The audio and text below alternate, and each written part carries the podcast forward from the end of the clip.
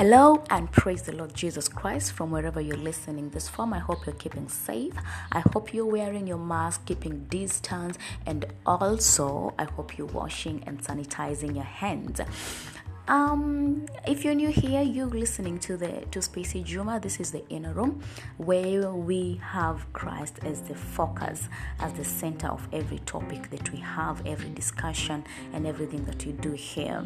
I want you to subscribe if you're new to this podcast so that you can be getting a notification every time you have an audio up. So we have been doing the 30 days of prayer and devotion worship. Uh, prayer 30 day of prayer and worship devotion. So today we are on day 8 and our topic today is through the noise.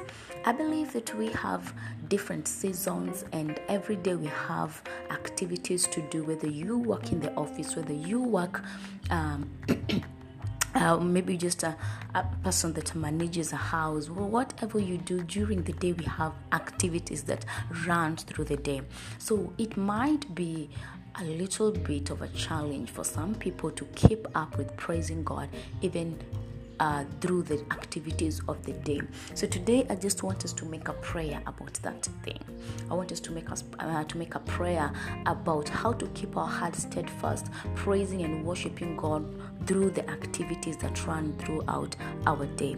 So uh, when I was uh, I when I was uh, thinking about this topic, a scripture came into my mind, and that is First Thessalonians, sorry, chapter five, verse sixteen to eighteen, that says that rejoice always and pray without ceasing.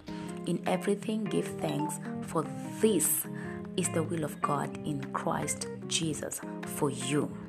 So rejoice every time, every day everywhere you are and in everything just give thanks because it is the will of god for you because it is the will of god for you. The bible says that everything happens for good for the real uh, for the children or for the people that believe and trust in god. So let us pray. Uh, Lord, help me to keep my mind eye focused on you today in the name of Jesus. It is easy to be distracted by, dream, by, uh, by things that run across our day, throughout our days, but the scores of things around me, and I want to continue to meditate on your word, meditate on you, Lord. Help me to keep both the heart of prayer and the heart of worship every time that I shall pray continually as you have called me to.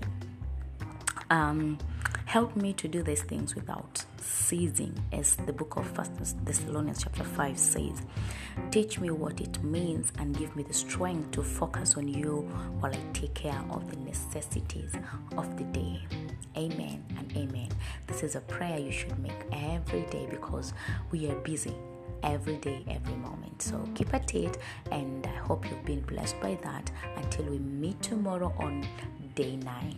Baraka.